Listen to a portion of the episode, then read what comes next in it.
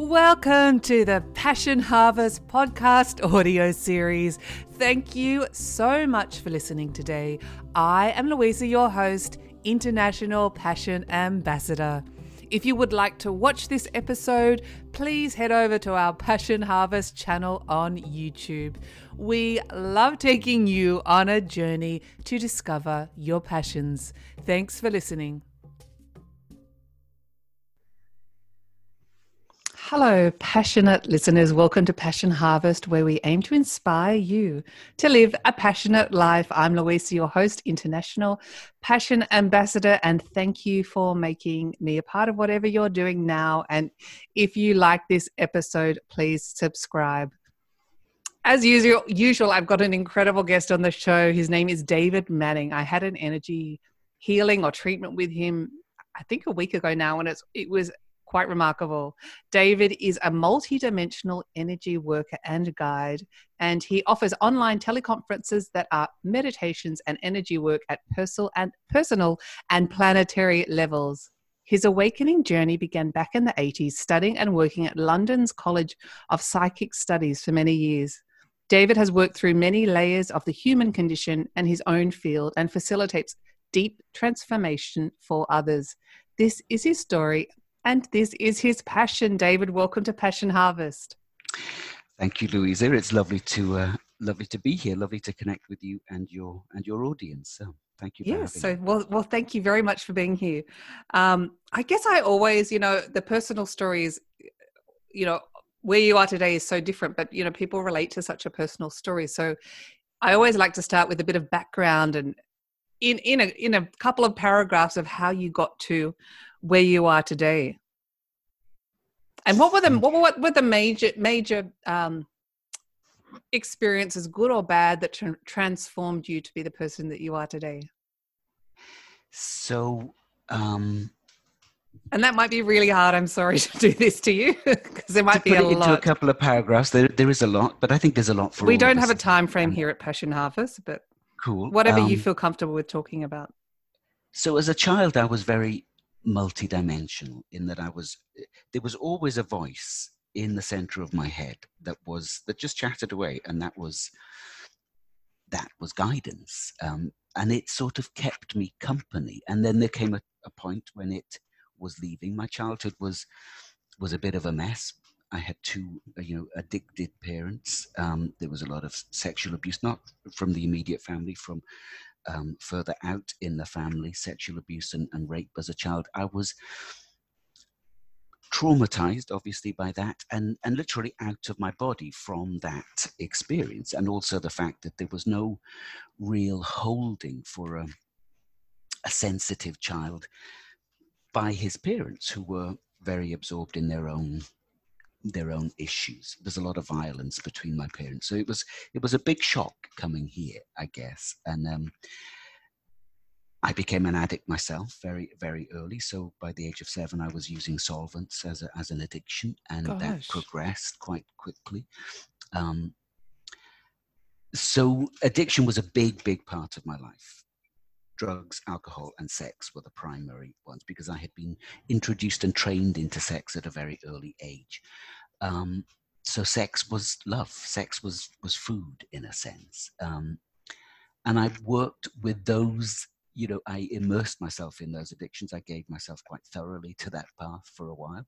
Um, and it's a harsh path of awakening that one it really strips you down um, and it, at the same time in my 20s there was this awakening that voice came back um, and i couldn't really accept i was so angry deep inside i couldn't accept the beauty and the uh, the lovely things I was being shown. I couldn't accept them for me. I could accept them for other people, and I would work with other people, but I couldn't accept them for myself. Um, and I didn't want to give up my addictions. And I knew this voice was, or the world this voice was showing me, I knew that it wanted all of me. And I wasn't in any way ready to give all of me. So it was a big struggle until I had cancer. Um, back in 2001, 2002, I'd stopped alcohol and drugs. Uh, completely the year before completely, and um, and then had liver cancer, oh, um, and that was that was the most beautiful beautiful experience in a sense. It was it was it was a real choice point, and the guidance was: look, you've been living as if you wanted to die. You're about to get that choice met. Is it really what you want? And it was like, oh, you know, it had never been put to me in that way. And uh, I was told, you know, it's your life. Do what you want with it. It doesn't matter whether you live or die. It doesn't matter whether you're in a body or out of a body, because you'll be doing the same work anyway. So just make your mind up. And uh, so I chose to live.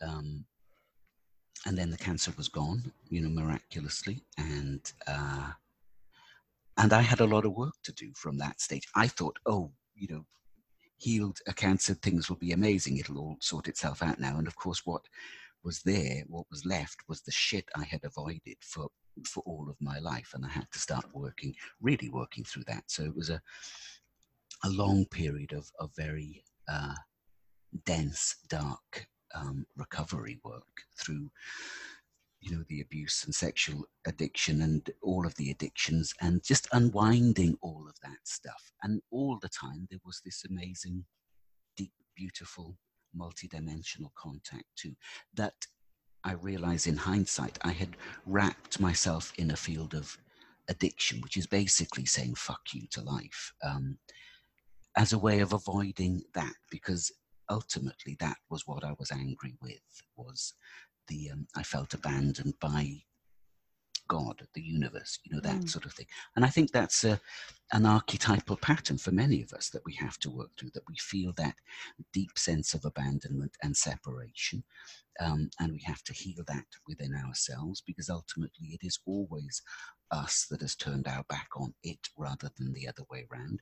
But we love to play the victim role on this planet. So um, we have to work through that and then come out the other side. And um, the work is ongoing. It never seems to stop, but it, it it's different. It changes. Uh, it changes tack. And I, I remember there being sort of corners turned and i thought okay it's never going to be as dense and as dark as it has been and there were shifts made along the way and now i look back and i think wow what a what a crazy crazy life and i can't it's difficult almost to relate to who i was and the yes. choices i would make now um, because they're made from from places of pain and um, resistance that I no longer have, you know, that is no longer a part of me. But having worked through a, a, lot of these different things, it gives me a lot of insight into the human condition. And I know from the depths of distress and um, darkness that I have explored that it doesn't, it really doesn't matter what you have done or where you have been or how bad you think you are it really doesn't, you know. If you want a full experience of your multidimensionality and your deep interconnectedness with all of life, then it's totally available to you. Life doesn't judge us at all. Um, the universe doesn't hold any of our actions against us. It is only us that does that for ourselves. And, and that's, I can stand in front of anybody, regardless of their experience, and, and hold that truth for them. Um, and reflect it back to them because I know that that's a fact for me, you know, for, for us all. So, uh, so there, that's, yes, that's more than was, a couple was, of paragraphs. You, look, you know, I have to say thank you for, you know, such openness and honesty, sharing, sharing that. I, I mean, I haven't experienced it myself. I can't imagine um, sexual abuse, how one can ever get over something like that. It's, it, there are still times when little pockets of undiscovered pain emerge. And you know what used to take me two weeks to work through now works yeah. through in seconds because there's a lot of energy. And there isn't the drama in my field the fear or the rage or the hurt. So nothing is dramatized anymore. It's just like oh let's include that too. Let's welcome that back home. Um, and anything you know we are extraordinary I'm very sorry. Is it someone interesting? um, I don't know how to turn that off. Oh, that's okay. We like a bit of music here at Passion Harvest. Normally there's a decline thing and it's not. That's okay. It's not showing up. So- uh, Um, it'll stop in a minute. That's okay. Um, so I can't remember where I was. now. um, so so with moving through the, the layers, I guess. Yes, yeah, sorry. and the sexual abuse stuff, it's we are so extraordinarily multidimensional and we we have no beginning and have no end. So the choice to allow ourselves to be encapsulated by the thin veneer of wounding or conditioning we experience in any given lifetime is it's sort of part of the human experience but once you recognize actually we're so much more and so we have so much more depth and vastness than any identification with any pattern of wounding, whether it's happened in this or another lifetime, then it all starts to fall apart. And the Mm. decision, because it has to then be a decision to be contained by that wounding, to be controlled and limited by that wounding or that conditioning, um, is a choice to give your power away. Uh, and we have to be very cognizant of those choices now, you know, because there is always the opportunity to let go of that choice or to choose differently. Doesn't mean that we avoid pain. Pain is sort of a given on this planet. Difficult, challenging things happen all the time. People die, we lose our jobs, you know, earthquakes happen, diseases happen. the humanness, the whole human experience. Yeah. But suffering is a choice, I think, how we deal with the difficult, painful challenges of life. Um, well, suffering, we can choose to suffer, which means, in effect, you wrap yourself in the pain and you dramatize the pain and you make it bigger and bigger and bigger. And then you piss everybody off around you because everybody can feel the energy of a, somebody that's dramatizing their pain. Um, so that is always a choice. And now there are so many tools um, available to us in a way that we haven't had before, you know. Mm. Um, since the 60s, I guess, you know, the psychotherapeutic mo- movement and emotional understanding has massively amplified on this planet and become hugely available. So I was born in 1963. My generation are sort of the first generation to really have all of those tools available. My parents, not so much. You know, it was it was different for them. Um, Mm. So there must have been a lot of forgiveness. I, I'm assuming there'd have to be a great deal of forgiveness towards your parents and um, y- you're a abuser, and I really would like to move on from this, but I do have a lot of Well, it's interesting because there's a it's a big pattern for this planet. You know, Yes. the use of children in sexual um, rituals and stuff. This is it's the tip of a huge dark. It's the darkest aspect of the human condition, I think, um, and not just human. There are other forces at work with this. So it's a. I understand again that, you know, my experience was tiny, tiny. It was horrible, difficult for a very young child. Um, but it again gives me a glimpse and insight into just what happens when an adult forces their sexual energy into the child, into the body of a young child. It's a huge, overwhelming impact that sort of blows energetic fuses and um, alters the internal landscape of the child forever, in a Mm. sense. The tr- beauty of it is innocence is never lost. It might feel as if it has been, but it can always be regained because innocence is is what we are underneath all of the conditioning. Um, there is a level of pure, and this is the weird thing. I would be in some of the darkest situations, stuffed up to the gills with drugs, you know, all sorts of things. And I was always aware of this purity underneath all that I was doing, all that I was engaging in, that couldn't quite be touched, that would watch what I was doing with complete equanimity, in a sense, and always, and I think, in a sense, I was trying to extinguish that in me, and it's not, it's it's not extinguishable. It really Mm. isn't. It's that's the beauty of the human spirit or the eternal spirit, because I don't think it's so much human, it's the eternal spirit that we all have within us, you know. So, are you of the of of the belief that um, we we we choose our experiences when we come into this physical form?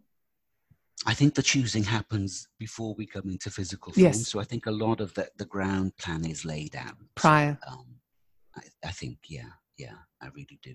And um, I know that I didn't need to delve as deeply into addiction as I did. So I was having my first alcoholic blackout at the age of 15. Um, and I knew exactly, I woke up one morning and there was just a big black hole where the night before should have been. And uh, I knew exactly what that was because my father, the same thing would happen to my father. Um, and in that moment, as I lay there in bed terrified, again, it was a very clear bit of guidance. I heard a voice. we got a lot of messages coming here today. Someone wants to um, talk to you. Apologies again. It's fine. Um, so as I heard that voice, uh, I haven't heard a home line in many years, actually. I don't know anyone who has a home line, so congratulations. I don't even know what the number is, so well done for getting hold of it. Um, I was lying in bed and I heard this voice, and it said, You should never, ever touch alcohol. And I knew in every cell of my body the truth of that voice, but I made a split second decision that I was going to ignore that because my belief as a 15 year old was that if I didn't use alcohol, I wouldn't have a social life. Mm. And that was more important to me at that stage. And I often look back and think, how would my life have been have been if I had followed that guidance then? It would have been a very different unfolding, a very different path. I think I would have ended up doing the same thing. Um, but I would have encountered much less difficulty, conflict, much less conflict, and much less pain um, to get here. And so that's the that's the choice in a sense, you know, to to follow what we know to be right and true, or to say, fuck you, I'm doing it my way. And I was always say that, and my way always involved pain and conflict and resistance. Um, and I was always shown easier, softer ways by guidance or guidance always said, no, come this way, try this. And I would always be, no, no, I'm doing it my way. I know, you know. I think I many of us are very guilty of that. Yeah. Yeah. And, and, and so that's the path of surrender. We learn from our um, repeated obstinacy um, and arrogance that actually perhaps it doesn't have to be quite so uh, painful. And there is an easier, softer way always, you know. And um, and it was cancer. It took cancer then to bring me to my knees, in in a sense, to for a, a very deep level of surrender to life, because I was resisting life, and I said yes to life, and that meant that much more of my life force could stay present in my body to heal a cancer and to get me onto the right track for my for my life, as it were, as opposed to what I had been doing before, which was always resisting and avoiding. Hmm. And I just wanted to ask you about the voice that you've heard since you're a young child. Um, do you actually he- people, you know, um, communicate in different ways, but do you hear it in your head, or is it a knowing, or just a sensing? No, it's. I mean, sometimes there is you know, direct audible guidance. It isn't usually that. It's normally it. I always describe there's a place in the center of my head where hearing, knowing, sensing, seeing have all amalgamated into a an all-encompassing awareness that I couldn't quite describe. And it's for me, it's it's a shift in consciousness, so I can focus into everyday reality and, and be like everybody else's awareness, I guess. Um, but there's a tiny little shift in awareness that would be sort of half a degree over here. Uh, and when I'm describing it, it's always a, a shift to the. To and you can do this at will. Yeah, it just happens as soon as I start to focus on something. Sorry to interrupt you. Now I'm interested because I really want to try this.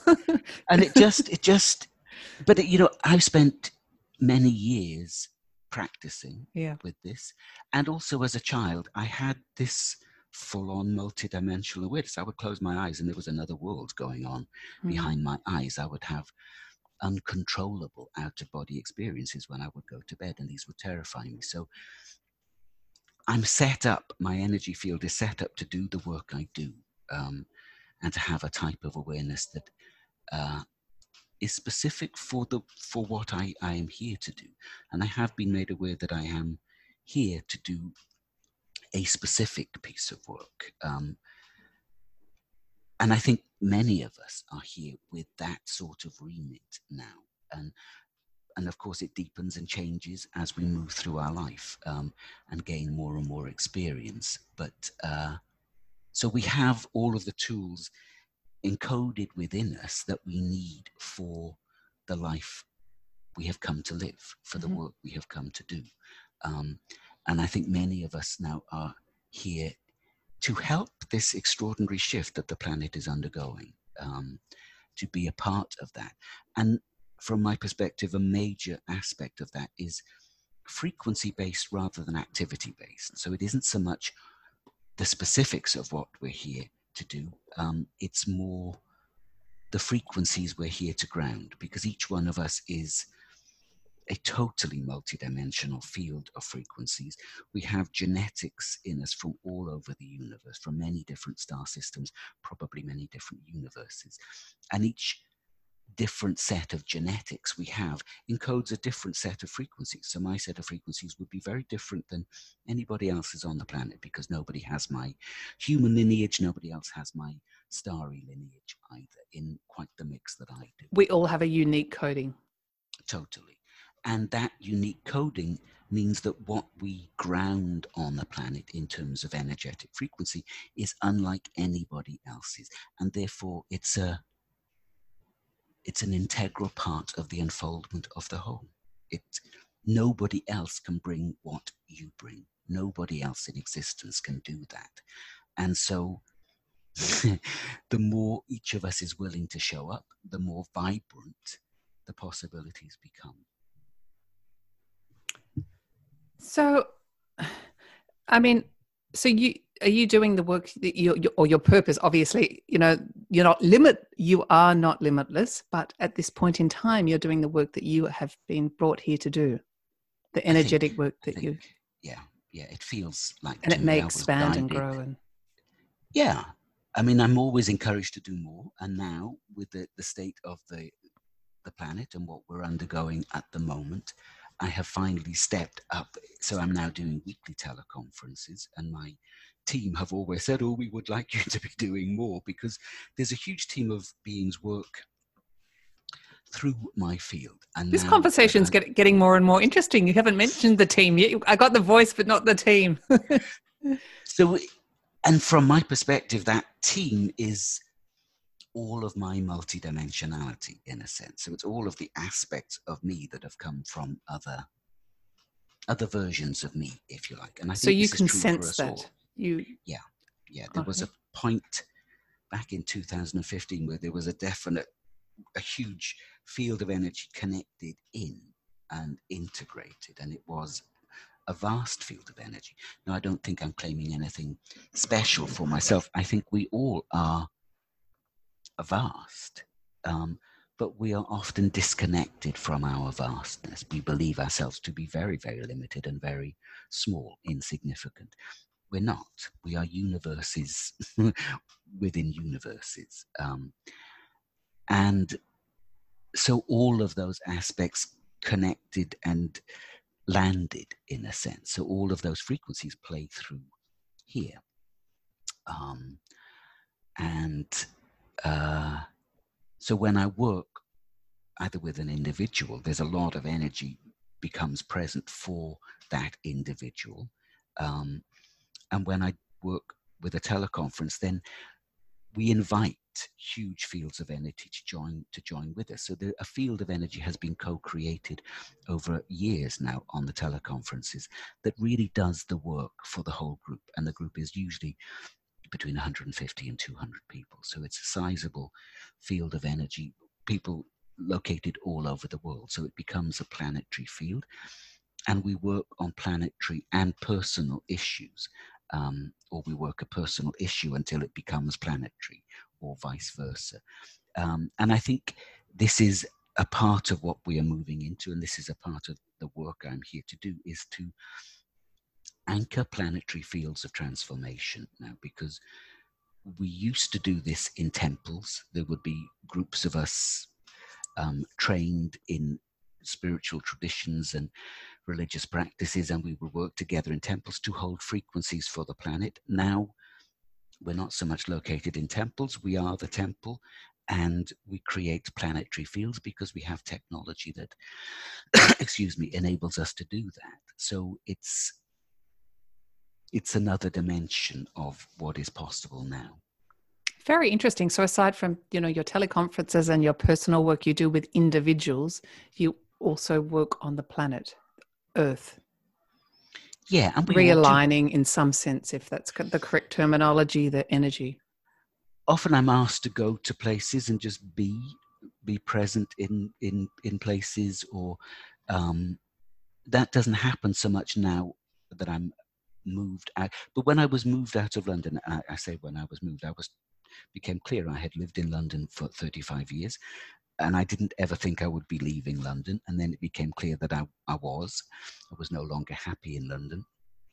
Um, and I had always loved the energy of London because it's a very, very powerful field of energy. Um, and I knew that I worked in those grids, the London grids. Um, and often I would be asked to go to various places and I would sit, meditate, and things would happen. It became clear I was leaving London, and then the guidance was go to St. Leonard's on Sea. I'd never heard of that town. I thought it was in Scotland, and I thought, well, that's a bit far. Actually, I didn't want to go all that way up north. And when I looked change. on the map, it was yeah. But I looked on the map, and it was just sixty miles south of London, right on the uh, the south coast of England. And I came here and immediately bumped into some friends that I hadn't seen for 15 years that I used to um, to know well. And Charlie said, "Oh, come and rent a room in my place for the summer and see how you like it." So I was guided to be here, and um, then guided to buy this property that I'm in. And this, I'm aware that I had a, a really lovely experience of my field moving here before I did. Um, so there was a, a, I was standing in a shop here with a, a takeaway pizza in my hand, waiting at the checkout, and I felt this vast field of me just connect into the field of this town, and it was like, oh, so we really are moving here then, because my field had already made the connection, and then it was a case of, so what are you waiting for? You don't get on with it. Um, but at a human level, I've always been a bit a bit slow to uh, on the uptake sort of oh thing. Oh my so, god, so am I. but I, I completely understand how you resonate with the land because I've had similar experiences like that when it was just like, you know, this feels like home or this feels right. Or I'm actually even there, I'm ready, like I've left where I am. I haven't physically left, but I'm already there. So that's it. And it happened for me here. And then this place opened up and it was as if there was a space in this community that was waiting for me to fill it, you know, and it was like, oh, I really am meant to be here. And I genuinely think that there is a place for each of us on the planet that we are, where we are meant to be, you know, and that becomes more and more specific as our field becomes more and more clear, if that makes sense. Yes, but I would also have to say, um, it changes as you know as we change and evolve and grow our, the frequency totally. might relate to a certain uh, geographical location but may change as our frequency or vibration or state of mind changes totally i mean I, am for, uh, i'm aware that i'm here for the moment but i don't know how long that will be you know and it's again being surrendered to that because i know that if there's a next place that I'm meant to be, that will feel just as much like home as this place yeah. does because it's where the energies are right for me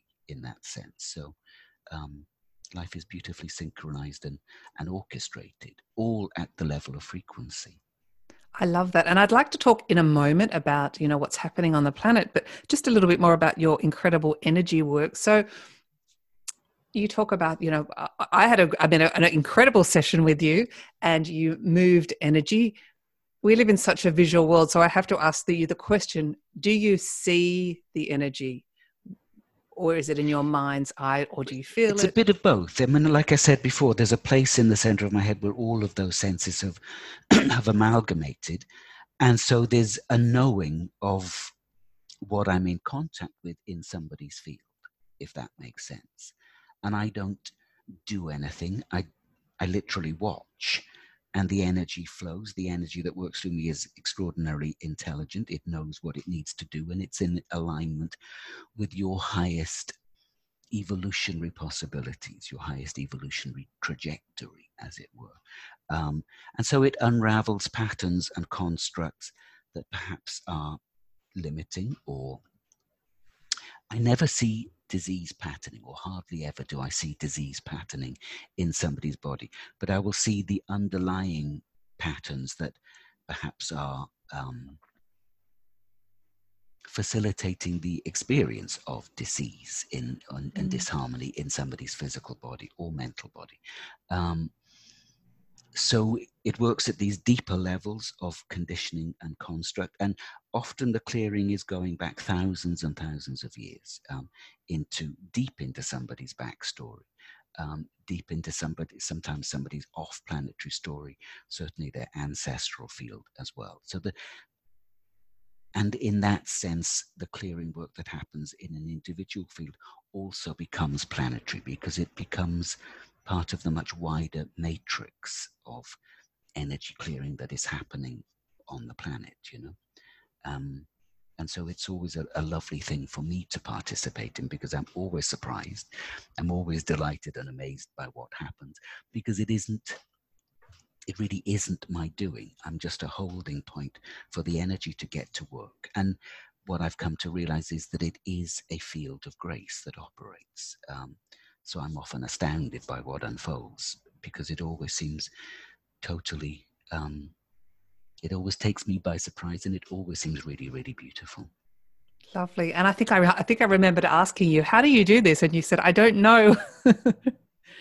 how I do it, it's because I have done years and years and years of clearing work, which allows enough space here for fields of infinite potential to move through.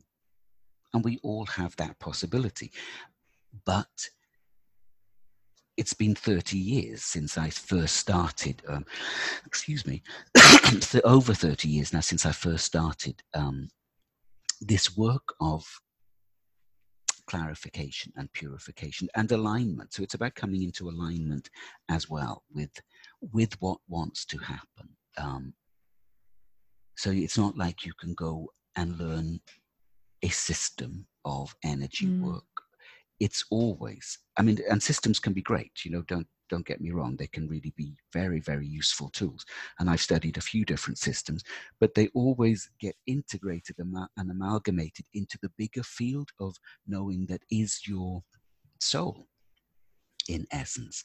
And um, there came a time, probably 20 years ago now, where a Native American shaman would come in right into my field. And when he was there, I mean, I would literally feel animal skins around my shoulders and I could smell wood smoke, you know, from a burning campfire, this sort of thing. And, and he would conduct healing ceremonies. And this sort of freaked me out because it was nothing, nothing like I had been trained into, as it were. And he would say, okay, everything you have learned up until now, put it to one side because it has nothing to do with how you will be working in the future. And of course, that was a bit of a shock. And then he just said to me, Look, I'm you in another lifetime. And as soon as he said that, I understood the deep truth of that and I let go. And um, he was working with sound, or the, that energy was working with sound, and I was mortified at that. I, I hated, I was very embarrassed at making sounds and um, that sounded like a Native American shaman when I'm very much a British uh, British national. So it just sounded really, or it felt really fraudulent to me. But when I thought about it, but when I was doing it, it felt like the most natural thing in the world. So again, resistance gets worked through. And when we work through a piece of resistance, what it literally means is that our field gets bigger or we occupy more of our field um, rather than holding ourselves into into spaces of limitation.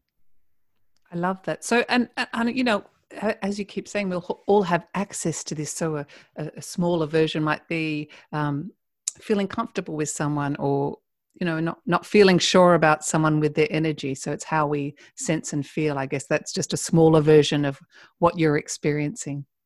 Yeah, we all have that, don't we? we I mean, we are energetic beings, and our energy field is capable of the most extraordinary. Well, our energy field is supremely sensitive, but we have lived within fields of limitation and we have numbed ourselves to the sensitivity that is possible. So then the opening process, which can be that you sit in a development circle for years, which is what I did, or you sit in meditation circles, you know, for a long time. All of this slowly unfolds the field, usually at a rate that keeps us um, at the edge of our comfort zone. Um, and it's like, you know, the energy field. Also, we have to recognize that life on this planet has been brutal, really harsh and very brutal. So this has caused us to collapse the the very fine sensitivity that is natural for us because sensitivity is not an asset if you're a warrior going to war um, or you're a gladiator going into the, the gladiatorial ring or you know, in lifetimes past, sensitivity was not an asset because life was so brutal. And that's true for many of us in this lifetime too. We might have had very, very harsh and insensitive starts in life, which doesn't support the flowering of what is natural for us all. So it's up to us then when, when we when we become adults to create the safe space in which we flower. Um, awesome. Yeah, totally. I've, I've got to ask the question in your opinion then why are we here? What is the purpose?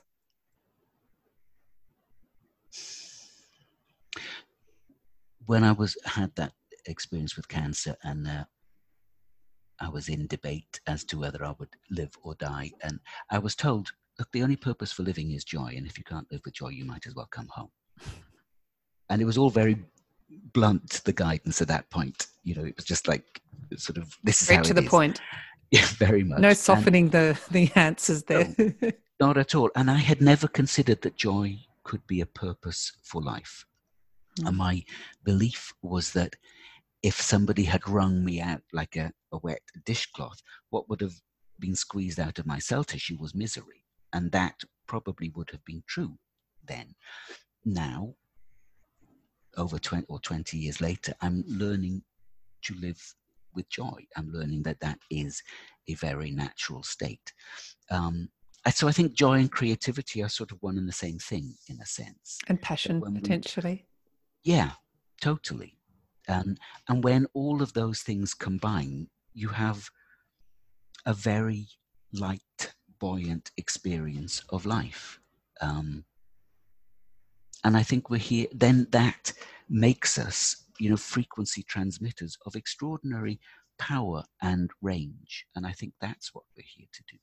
Um, and this planet is a specific set of frequencies in itself. And I do think there are um, very controlling elements at work on this planet. And a lot of us have come here to break those control systems. And we do that here. I don't believe it's particularly useful to spend hours and hours and hours exploring conspiracy theories. Once you know, once you've got the that roadmap of how the controlling forces work on this planet, then that's enough that you know that. You don't have to spend days and days and hours and hours every day looking at and researching that because that keeps you vibrating yes. at that level. It keeps you locked into the fear and the the polarized state, which is them versus us, good versus bad, right versus wrong. That um, will tear you in shreds now, literally, because we are in a point where there is an extraordinary dimensional divide happening. And you can see that the people that are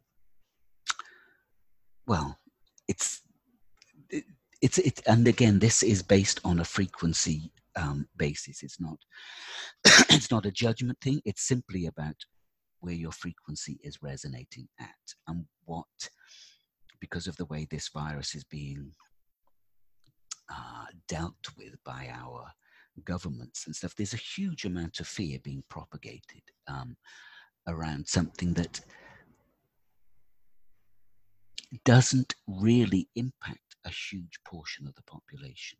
I mean, it is impacting everybody on the planet, but in terms of its, you know, most people will get the virus and not have a particularly um, severe reaction. Of course, some people do go on to have very, very severe reactions and um, and die. Uh, and the world's been shut die. down. And the world is being shut down. But there is purpose in this shutdown too, I believe. I think everything that now our controlling forces are doing is being used by the light team, as it were, to um, to play out that agenda. So the fact that we are having a breather from our regular activities is an amazing gift. I think we can see, you know, pollution levels all over the planet um, mm. Dropping dramatically, and how quickly the planetary intelligence rebounds and starts to emerge again as soon as we give it a chance. And that chance would never have happened. Nobody would ever have said, "Okay, let's ground all the planes." It's remarkable. traffic down. You know, so it's happened and it's beautiful. Um, and the fact now that we are being bathed in some of the most extraordinary frequencies, cosmic frequencies, and frequencies emerging from the core of the Earth. And of course, the Earth is a cosmic body in her own right.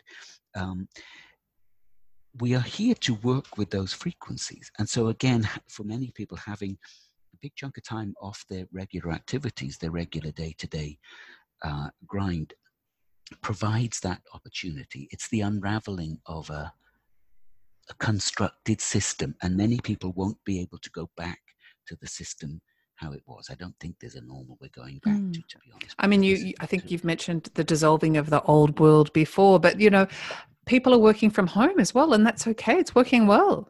I mean, I spoke with someone the other day. They're yeah. saying three or four hours a day travel time. Yeah. Which is yeah. crazy when they can do the exact same tasks at yeah. home.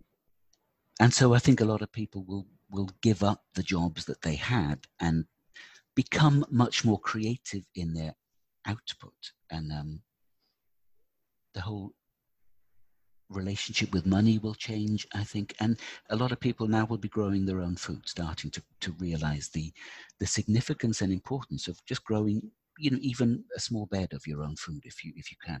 These sorts of things are seem insignificant when taken individually but when millions of people around the planet start to do it it has a big impact um, and that doesn't mean that there isn't death and devastation for some but now we are really in a time when we are living and dying by the choices we have made. Um, and there is still time to choose differently. There really is. Um, so it's it's it's it's an interesting time it really it's is. very it's, interesting. uh, also you know i think it's for many people a time of reflection as well. I mean all the shops are closed and you know the consumer society in which we live yes you can shop online but it's really changed the way people operate and work and think and look at really what is essential in their life. Yeah yeah. I mean it's funny i was with with some friends on the beach uh, yesterday and we were all laughing about how little money we're spending. And i i said look i've I, have i have had this 20 pound note in my wallet for for the past two weeks and it, it you know it hasn't it hasn't been spent.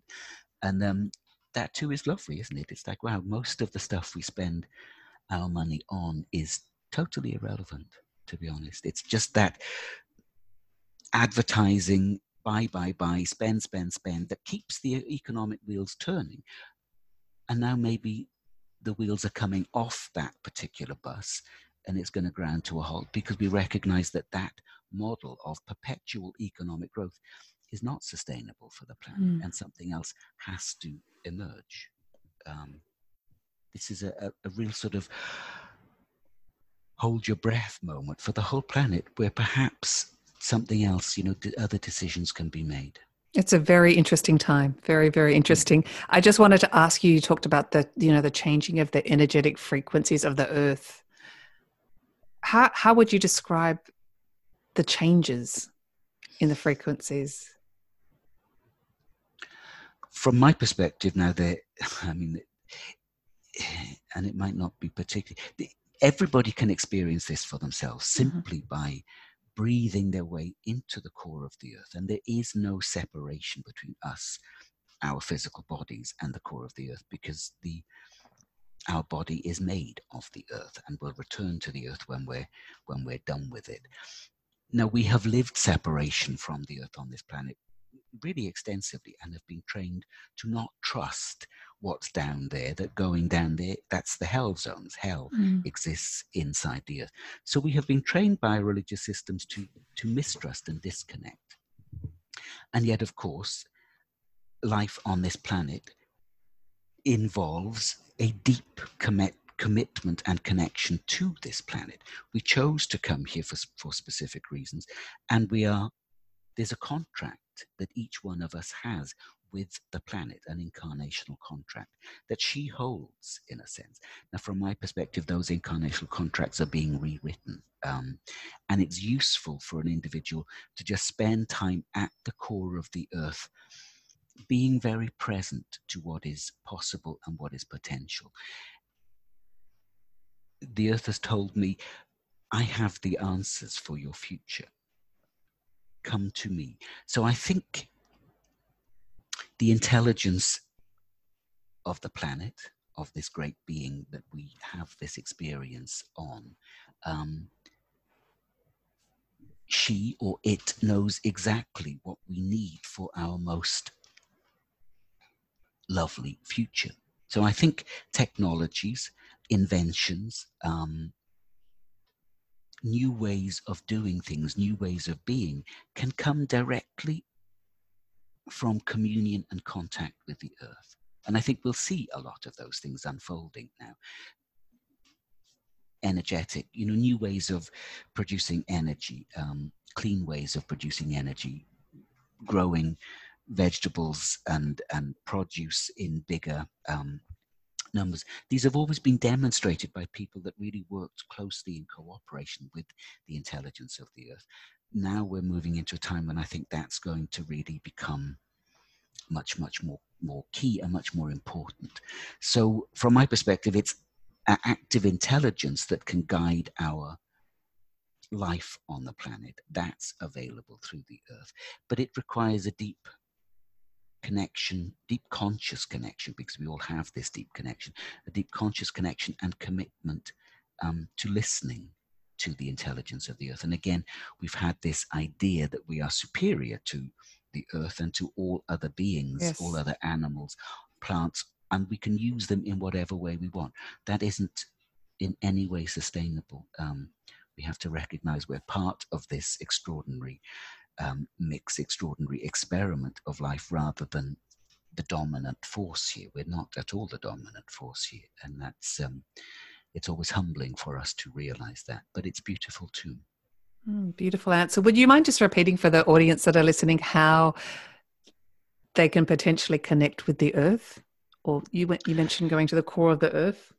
Yeah, no, the simplest way, and there is on my YouTube channel um, which is just David Manning. There's a, a simple Earth connection meditation, actually, hmm. which is less. I'll put I put I'll put all your links in the show notes, by the way. Okay, cool. Um, but you can just literally recognize. You start. You get yourself quiet, relax. If you're going to do an Earth connection meditation, then it's useful to be outside, perhaps, or hold a crystal, because because these amazing things um, also really help to us to connect. They all have other frequencies too, because they're uh, universal beings who have come into this experiment too, but they exist and grow within the earth, so they help us to connect with the earth too. Um, and they're pretty. different ways. And they're gorgeous. They're absolutely absolutely gorgeous. And so the crystalline fields is another thing. The crystalline fields are also being activated in a different way now. So in our deeper history uh, back in Atlantis, we worked with these um, in a much, much more intensive, much more connected way. And I think we're just starting to come back into some of the awareness of the potential that lies in this relationship too. Um, so the crystalline fields, from my perspective, are starting to vibrate in a different way. Um, and that for me is, is a layer of all of the crystalline. There's like a crystalline grid, if you mm-hmm. like. Um, but to get back to what you were asking, to um, it's simple to just start to focus down through the body, allow the body to really settle on the earth, allow your field to sort of expand and pool out on the earth, and recognize that your field penetrates into the earth. And then you just breathe yourself down. And there's no, you don't have to do any of this business of growing roots, or all of that sort of stuff used to be useful. Now I think it gets in the way because we are, there is just this direct connection. Connection. Um, and you just breathe your way down and then imagine yourself nestled at the core of the earth, just resting there and allow or invite your breath to find the rhythm of the of the breath of the earth and you'll find that you synchronize. And this, you know, a lot of people talk about the Schumann resonance and oh, it's spiking, it's doing this, it's doing that, and you know, you're going to be exhausted, you'll be wiped out. You don't have to be buffeted by the Schumann resonance and how it's playing out on the surface of the planet if your focus of attention is more deeply anchored into the core of the earth. Because then you get these very balanced deeply sustained and resonant frequencies direct from the earth. And you're not it's like being anchored deep into the um, the bed of the ocean rather than tossed around on the surface in a storm. It's that same sort of thing. You know, if your anchoring is deep, you can weather the storms much, much more, uh, much more fluidly. Great analogy. And you also mentioned to be um, conscious of it on a regular basis. Yeah, it's that really anchoring. important. That um, it's a daily practice, to be honest. You know, it really is, and that just requires sitting still for a few minutes and reflecting and being present being grateful you know gazing at a flower and thinking oh my god what what extraordinary beauty is is present you know? It's, and uh, finding uh, that joy which is as you mentioned is one of the main purposes of life. I think yeah i think. And it's simple. It's as our lives can become more more simple, less cluttered with what is actually unimportant. As a lot of those things fall away and we get stripped down, then joy becomes easier. You know, it that we don't we we lead very distracted lives with computers, television, cinema, you know, all of that sort of stuff. And as things get quieter, we recognize um, we need less. You know, we need much less. And what is important is connection and communion and beauty and uh, and grace and uh, the things that are all free actually rather than having to be purchased you know i love that that that's so true but you know again it's so simple but beautiful mm-hmm. thank yeah. you so much so in the essence of time is there something you'd like to particularly talk to the audience about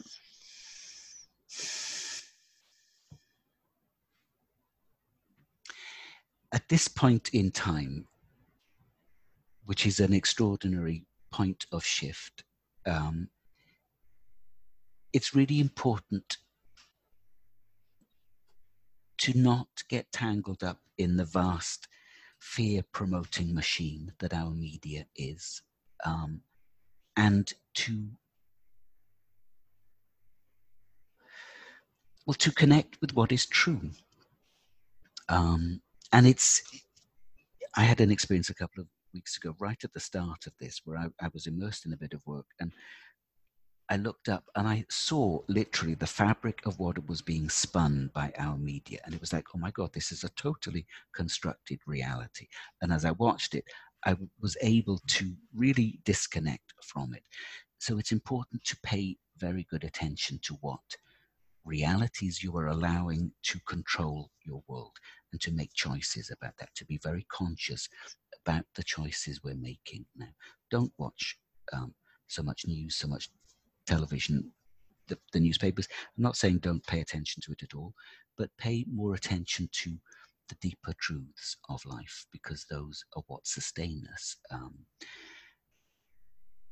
otherwise, it's very easy to get caught in that fight or flight response that keeps the body spinning and actually makes you much, much more um, disease prone.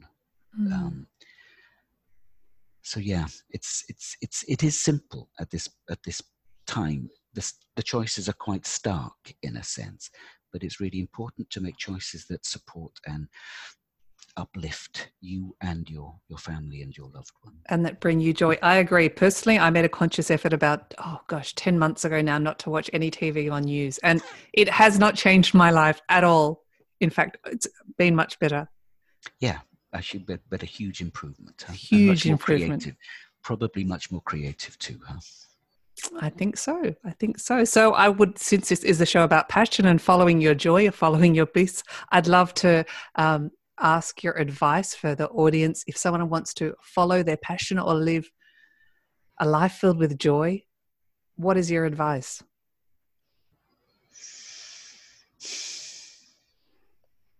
It really is follow your dreams in a sense you know that the the dreams you had as a child um, are an important part of that.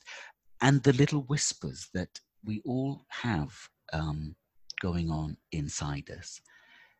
I didn't value what I did, um, even though others seemed to value my connection, my multidimensionality, if you like, and the, the abilities that came with that.